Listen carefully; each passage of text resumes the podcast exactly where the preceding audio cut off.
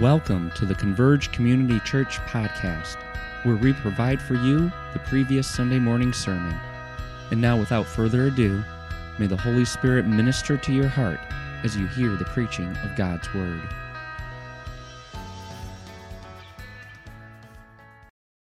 All right, so here's a question. I like to open with the question How much money do you need to live on? You ever figured out that, that number? Um, yikes, I heard. Um, uh, that number seems to increase, right? It doesn't sort of stay stagnant or flat. Inflation, have you heard of that? Um, or the stock market, the volatility of the stock market, the uncertainty of the future. Um, it seems like dual income is like mandatory. Um, even if you had no inflation, marketers are going to tell us we need more, right? They get there's a business out there advertising they want us to get the bigger house, uh, the nicer cars, the better vacations. Um, so I'm part of a small group, and one guy asked us, "So what do we need? What, what do we want, and what do we need?" Wow, what do we need? Do we need anything? And it seems like in America we have everything we could we, we really need, and we just want a lot of things. Um, I'm t- currently taking a Dave Ramsey course, uh, Financial Peace University. Some of you guys have, t- have taken that, and he's got a lot of cool sayings. And um, he has this uh, this these sayings like you want to live like no one else so you can live like no one else and you want to have gazelle like intensity and to reach your financial goals. And he has these seven baby steps. Um, and i got a picture here. It probably won't show up that great. Let's see if it so start out you know thousand dollar emergency fund. Uh, then you want to pay off all your debt except for your mortgage and then three to six months emergency fund uh, save up for that and then 15% try to save for retirement the next 15% of your income and then save for your kids' education and pay off your home early and then build wealth and then give generously. So, why does he promote this?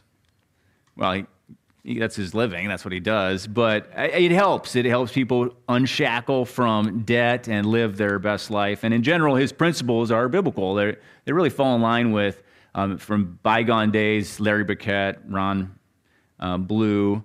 Uh, but but what does the Bible say? What does God want?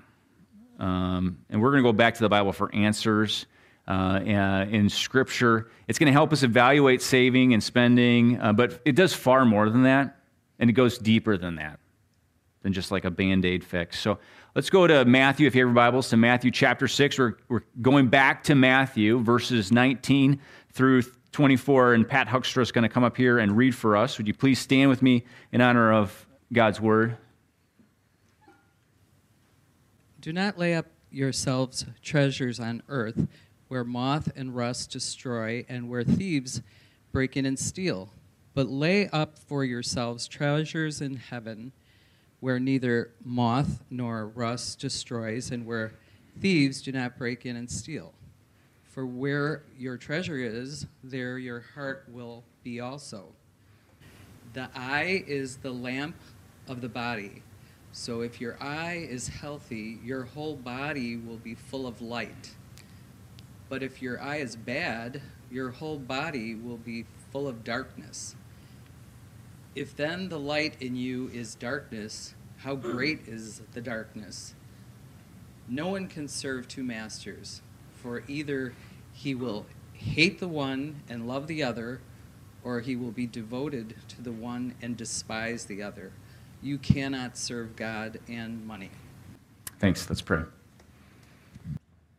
Heavenly Father, we thank you for your word. Your word is light and life for us. We ask you, in your kindness, by your power, your spirit, that you would provide for us uh, ministry to our souls. Uh, we give you this time. We want to steward it well, and we ask that you'd help us focus and hear from you. In Jesus' name, amen. You may be seated. Well, thanks, Pat and John. So, as we worked through Matthew, the pastors, we got together and we came up with a big idea statement. And if you might remember it follow the promised king into his kingdom. Follow the promised king into his kingdom. And so, if you look through Matthew, you'll see this theme woven throughout it. Right now in chapter 6, what's happening? Do you recall? The Sermon on the Mount. Exactly. Jesus gets up on a mountainside, has his followers with him. uh, the crowds kind of disperse, and it's his, the, the inner group, his inner crowd. And he's up there and he's teaching about a whole host of things. And it's called the Sermon on the Mount from chapter 5 through 7. He begins with their heart. He begins with the heart of the disciple and then charges them to be salt and light in a dark and decaying world. He then sets a bar for success. You, you want to know what success is? If you want to enter heaven, disciples need to be more right with God than the religious experts of the day, the Pharisees and the teachers of the law. His disciples have to be people with an appetite for righteousness. How? What is it to be righteous? Well, one way to measure that is to benchmark the laws. And so he gives a sample of six rules or regulations, commands that you find in the Old Testament. And so we hear about things like murder and adultery. We hear about divorce and oaths and retaliation and loving, loving others. The ultimate measurement that we hear in the end of chapter 5 is, is quite startling in chapter 5, verse 48. It is uh, a righteousness to be like God, God's righteousness, to be like Him in complete moral perfection. You must be perfect as your heavenly Father is perfect. How is that possible? I can't do that. I think that's the point. I think that's the point that Jesus is trying to make. The measure of the disciple is a brokenness, is a, a it goes back to the heart, the beatitudes is to be poor in spirit, humble, merciful. And that poverty of spirit creates a receptivity in our spirit for God's mercy. Righteousness is the goal, and it's, it's not just about following rules. In chapter 6, we see what, what people generally think of when they think about righteous living. It's not just following rules, but it's also spiritual disciplines or spiritual practices. And so he covers three. Do you remember what they are?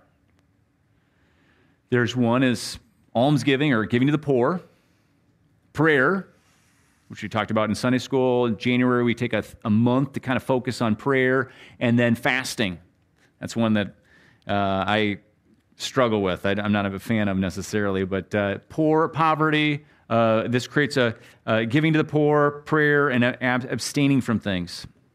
Um, are things that we might think of when we think of a religious person. However, people can do those religious things for the wrong reasons. And Jesus brings this up. Some are motivated for what? They're motivated not for a heavenly reward for this relationship with the Lord. They're motivated by what other people think of them. It's about a show. Those are Jesus calls them the hypocrites. They want to be seen by others. Others he calls the Gentiles. They're doing it to try to twist God's, you know, God's uh, agenda I'm trying to get something for me. They think they can dictate God's rewards if they jump through the right religious hoops, like a magic potion or phrase. Jesus said, Neither work. These people get their reward, but it isn't from the Father. When we get to verse 19, Jesus addressed a different group of people, those seeking, they're not seeking to really be religiously rewarded or fake, uh, falsely religious. They're seeking actually earthly rewards. If one group Jesus spoke of was more religious, this group uh, was not. Ultimately, he's offering something, offering us something about life. Either we're, either we're living for this life or the one to come. We're living for this kingdom, our kingdom, or we're living for his kingdom. And so the passage, I think, breaks down really nicely into three sections for looking at structure. Structure helps us understand what is he trying to get at here. Two commands, two eyes, two masters, or uh, Pastor Mike, I, I, read his manuscript today. Um, he's at Sawyer preaching, and I, I, really like, he said two treasures. Uh, I like that. So two commands verses 19 through 21, two eyes verses 22 through 23, and, and two masters verses 24. So let's walk through this. I think the big idea, what's he getting at, is we need to invest in in heaven, not earth. We invest our life in heaven, not earth. If you have a Bible, let me encourage you to look at verse 19. I'm just going to walk through verse by verse. Verse 19, it says this Do not lay up for yourselves treasure on earth, where moth and rust destroy, where thieves break in and steal. This is a negative command. Do not. And it contrasts the positive one, which you'll tell in verse 2 or 20. He's not saying, now note this, he's not saying investment, investments and saving is a bad thing. Uh, I'll, I'll get to why, but instead he's using money to talk about the heart. Look at verse 20. But lay up for yourselves treasures in heaven where neither moth nor rust destroys, where thieves do not break in and steal. Jesus wants his followers to do what?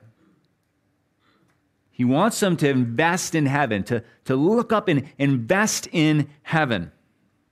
Why? He tells them. What does he say? Earthly rewards don't last, they do in heaven. In verse 20, neither moth and rust destroy, where thieves do not break in and steal. When you invest in heavenly stock, it doesn't decay or disappear. It's not, it doesn't, it's not going to break or bankrupt. And you can't tax it, and no one can take it from you. Um, some of you like John MacArthur. Uh, he wrote this Nothing we own is completely safe from destruction or theft. And even if we keep our possessions perfectly secure during our entire lives, we are certainly separated from them at death. Many millionaires will be heavenly paupers, and many paupers will be heavenly millionaires. I like how he says that at the end. People who have all this, when they get to heaven, if they get to heaven, that's not, that's not the measurement of your heavenly reward, how much you have here.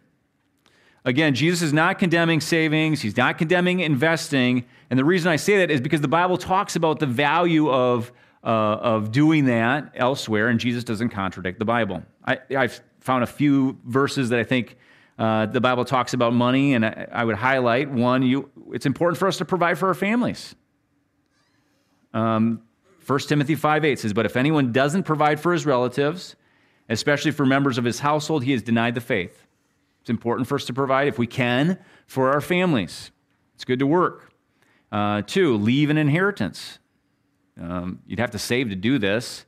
In Proverbs 13 22, a general principle is a good man leaves an inheritance to his children, children, so your grandchildren. That, that's a, the Bible sees value in that. Um, not everybody can. We understand that, but there's a, there's a principle there. Uh, the principle of saving. Proverbs speaks on the pr- principle of saving. It says this Go to the ant, O sluggard, consider her ways and be wise. Without having any chief officer or ruler, she prepares her bread in summer and gathers her food in harvest. And so it takes work to have something in wintertime. Ants take care of their business, we should as well. Saving is good according to this principle in the Proverbs. A fourth principle in Scripture in the Proverbs uh, uh, 22 verse 7 says this a rich ruler of a rich rules over the poor. The borrower is a slave to the lender of the lender. And so in general it's good to avoid debt. Some cases we can um, understandable. Jesus is not contradicting the word. He's teaching something that's deeper what is he teaching? Well, let's look at the context. He's getting at the heart, remember, in the beginning of the Beatitudes. And he says in the beginning that there are some heavenly rewards for some people in chapter 5, verse 3. If you have a Bible, you can go to there, chapter 5, verse 3. He says, Blessed are the poor in spirit, for theirs is the kingdom of heaven. What does that mean? The poverty of spirit is a humility of spirit. There's an understanding of who we are and who God is in our poverty and a need for God's generosity and mercy. Uh, in chapter 6, verse 10, he states, Blessed are those who are persecuted for righteousness' sake, for theirs is the kingdom of heaven. The righteous has a heavenly stake in the face of worldly opposition. There's a value in pursuing maybe what the world says you don't need to pursue. And if you think that, you know, the property values have gone up in the last few years, especially as, as you get closer to that lake, consider the property value of heaven. The streets are gold. I think we, we too often forget the re- spiritual realities that exist and the blessings that God offers, the rewards He promises for those who put their faith in Jesus and not themselves. In chapter 6, verses 1 through 18, we learn that giving in secret and praying in secret and fasting in secret has some value to God. So it procures some recognition to the Heavenly Father. Um, there's reward in the spiritual practices. That being the case, what is Jesus getting at? What is he getting at? Store up treasure in heaven. Is he saying fast and pray and give in secret? Well, those are good things. Why do we do them? God wants a relationship with us. And so he, he's calling us into relationship. And I think he explains a little bit more of what does it mean to store up treasures in heaven in verse 21. Look at verse 21. For where your treasure is, there your heart will be also.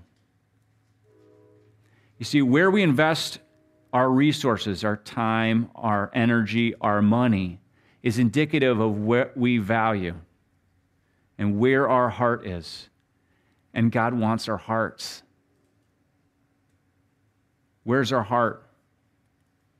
Where's your heart? Where's my heart?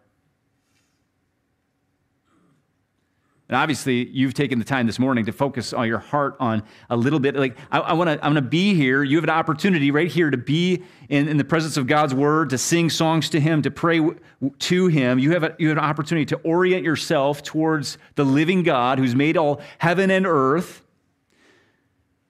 And I think it's, it's good for us to take stock, to evaluate, to think through, um, especially in the beginning of the year. If we audit our time, what will we see? If we, we look at our credit cards and debit card statements, what do we find? If we, if we track our internet browsing history, what do we discover? We will see what we value as we do a deep dive into what we've invested in. So let me ask you what do you treasure? What do you seek? What do you want? What do you love? What do you value? Where are you investing? So teachers can't have all the fun. I thought we'd do an assessment. Um, and this is just an exercise just between you and God. You can write it on your phone. You can write it on um, a, a, the bulletin uh, in your Connect card. Just write down, or if you don't have anything to write on, just think through one thing that maybe in 2023 uh, as you think through and do some introspection, you value, you love, you want, you seek, you treasure too much. Just take a moment to think what, what might that be?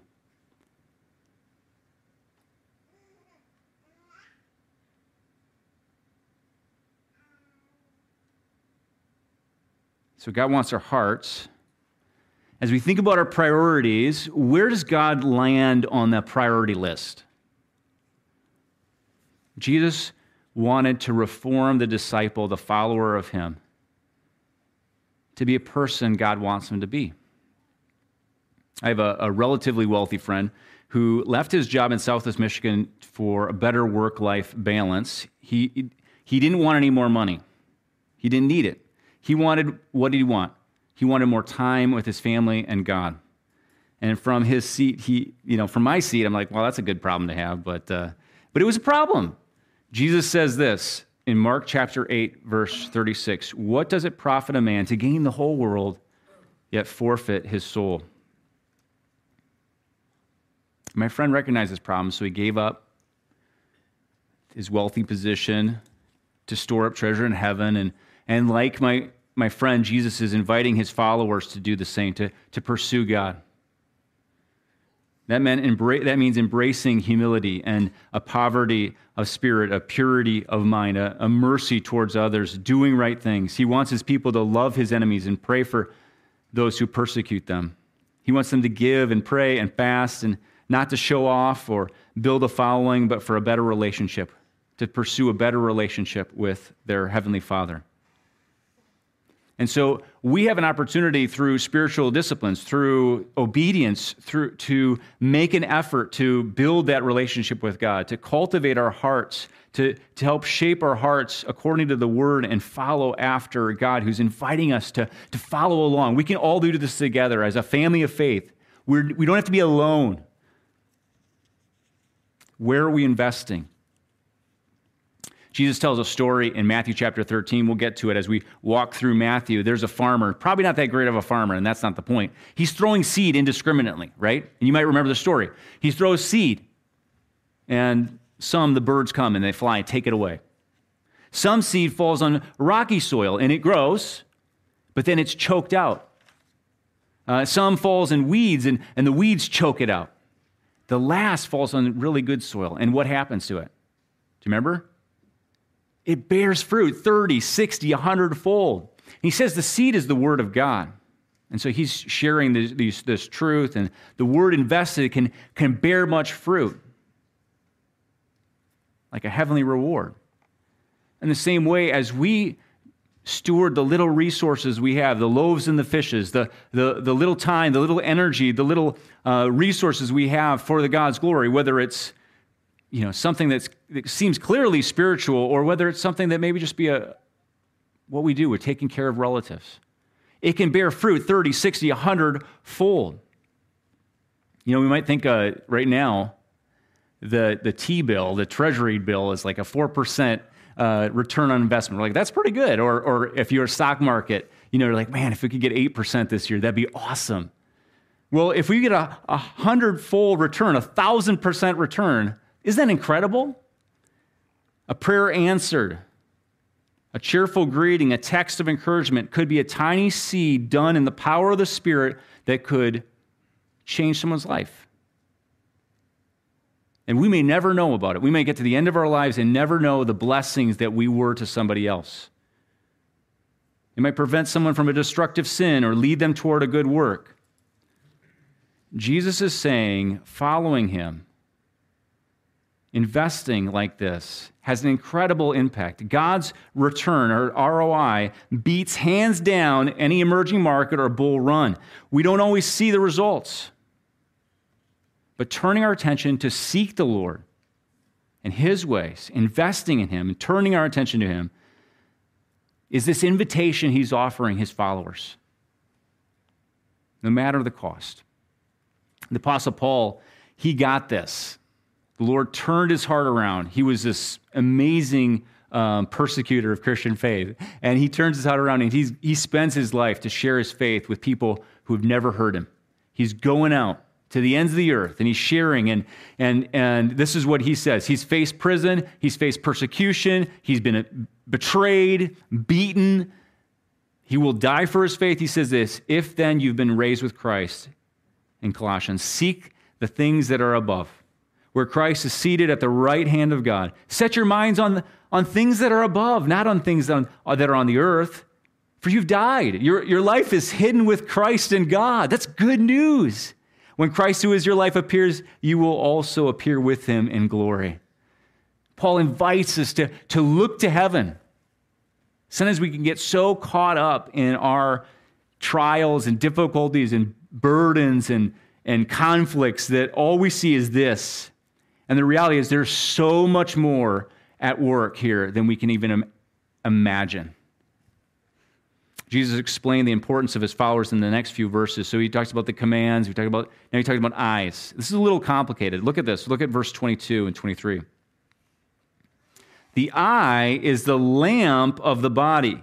So if your eye is healthy, your whole body will be full of light. But if your eye is bad, your whole body will be full of darkness. If then the light in you is darkness, how great is the darkness? Does that make sense to you? That's a that can be a little. We, we sat around as pastors talking about this for an hour. Like this is like what is going on here. Um, these might be challenging, and actually mo- the most challenging verses in the Sermon on the Mount. In the Hebrew culture, I read that the eye is like the heart. It's an organ that helps the body see, or a lamp helps to helps direct us, avoid danger, and pursue what's good. If they're bad, we are in an unhealthy, dangerous place and we get that. And I think there is some ways that we look at things. Temptation, for example, seems reasonable for a moment. And from a parental observation deck, I've got some kids here. You know, we know sin is is bad.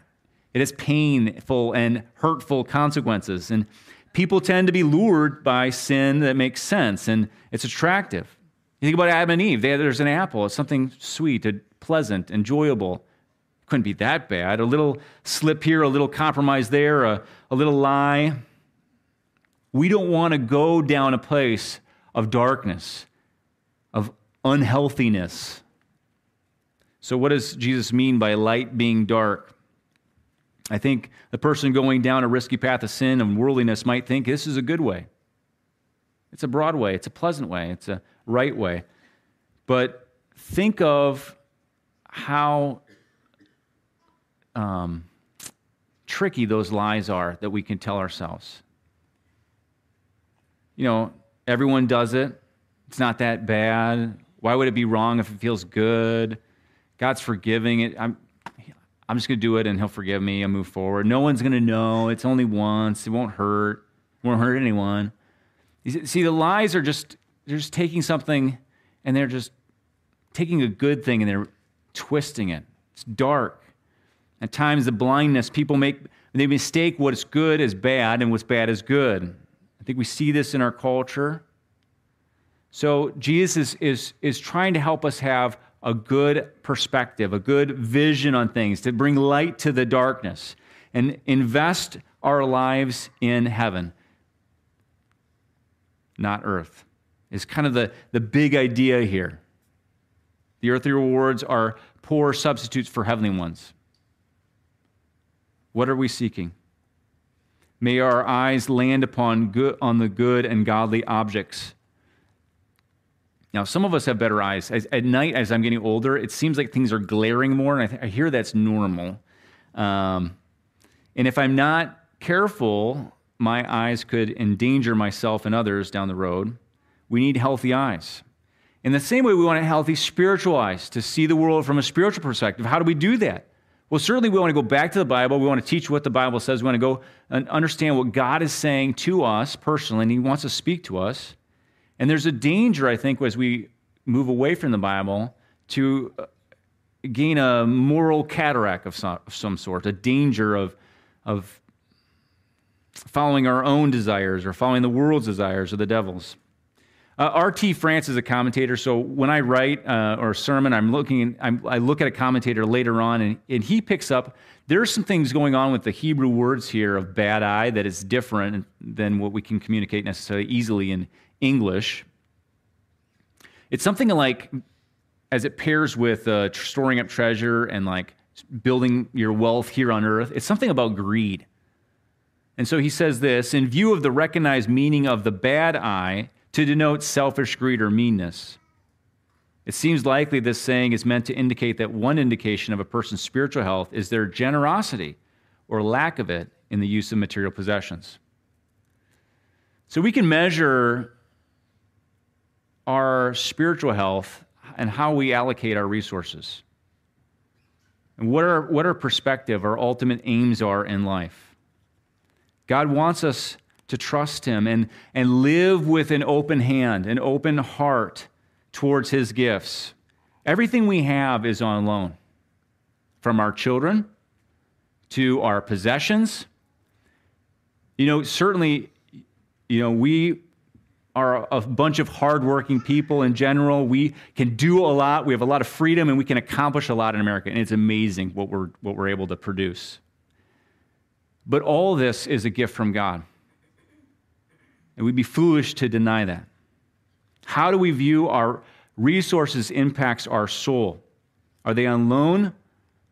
Or are they mine? Is it about your kingdom or his kingdom? Is it about my kingdom or his kingdom?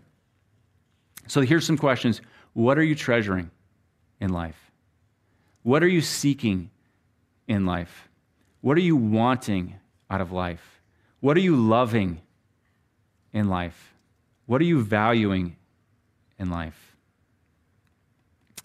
What we are seeing and spending our resources on can change how we are. If I watch and invest a lot of time into violent movies and I, I like action movies, I desensitize myself to, to violence. In the same way, if I go back to, to the Bible and start meditating on the Bible, it, it shapes how I think about things. Where your treasure is, Jesus says, your heart will be also. All right, I got another test. Surprise. Okay, take that, that thing you wrote down in your phone or in your Connect card or in your head, that thing that you, in 2023, man, I treasure too much. I love too much. I want too much. I, I, I value too much. And I want you to ask yourself this why?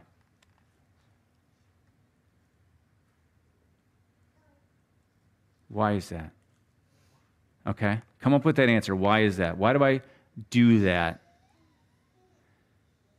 Okay? It's hard if you didn't write it down because I'm trying to do it myself while I'm doing this. Why is that? So ask that why question a second time. Why is that? Why, why do, is that?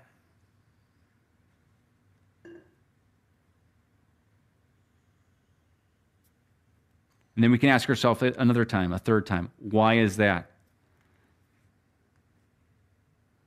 And we can keep asking that question and drill down drill down to our base level motivation of why we do something. What's our motivation? What treasure are we seeking? What are we wanting? What are we loving? What are we valuing? And I think we come to things like comfort or safety or pleasure or respect or love or you, you, fill in the blank. And those things aren't bad, right? So wanting, craving, loving, treasuring, those, it's not bad. It's just, it's perspective. It's, it's amount. It's what is ultimate.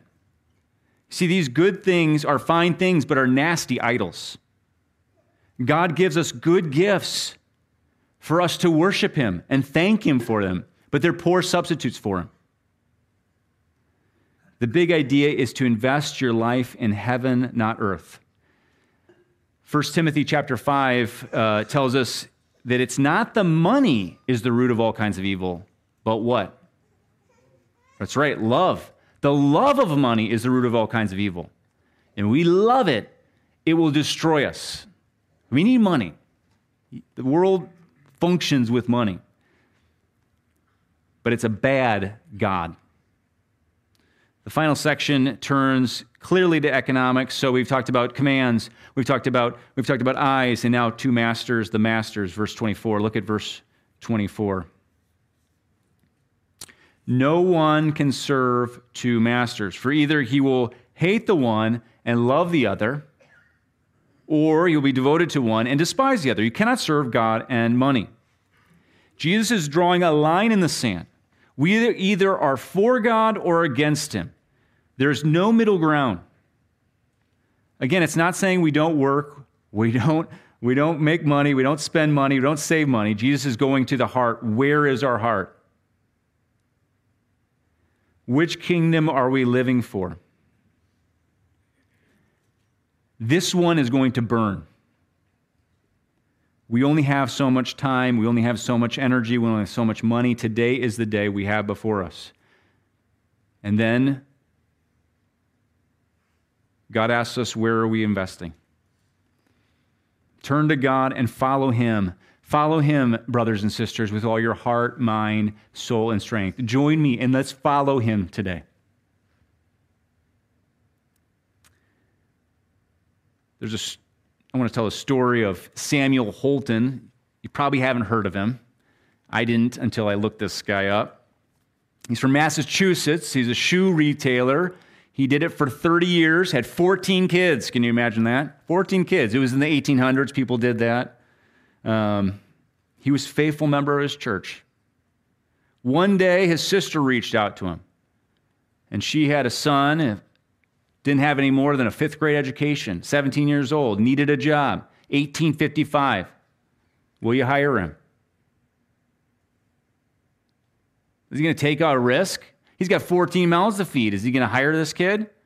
How, what kind of work ethic does he do? He hires him, he takes a risk. So his investment, his, his stewardship of the resources he has. You know what? I'm going to hire this kid. On one condition, though, you got to go to Sunday school. So go to Sunday school.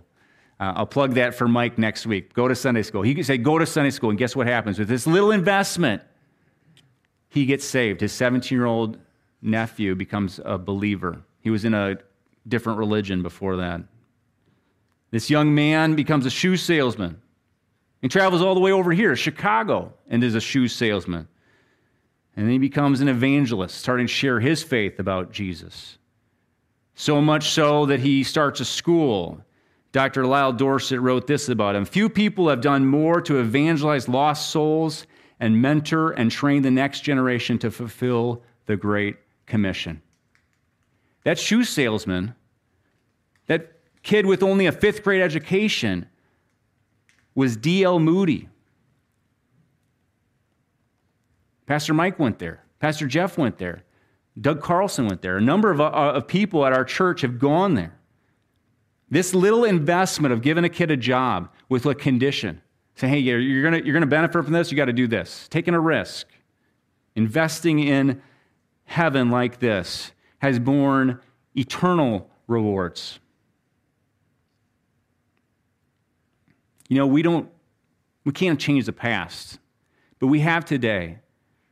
Where are you investing your resources? Join me and invest in pursuing the Lord.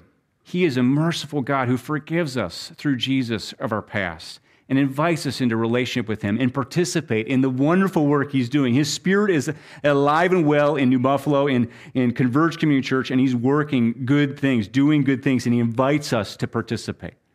Will you join me? Let's follow Him into His kingdom. Let's pray.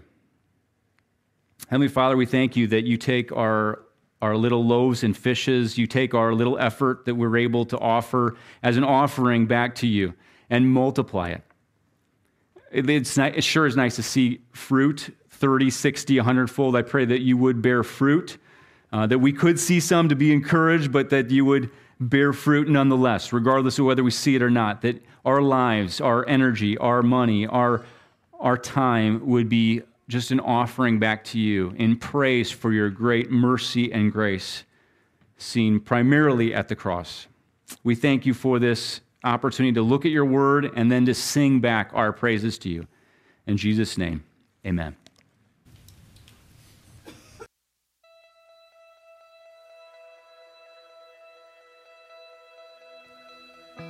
We hope you enjoyed this week's sermon. Make sure you come back next week to hear the next message in our series.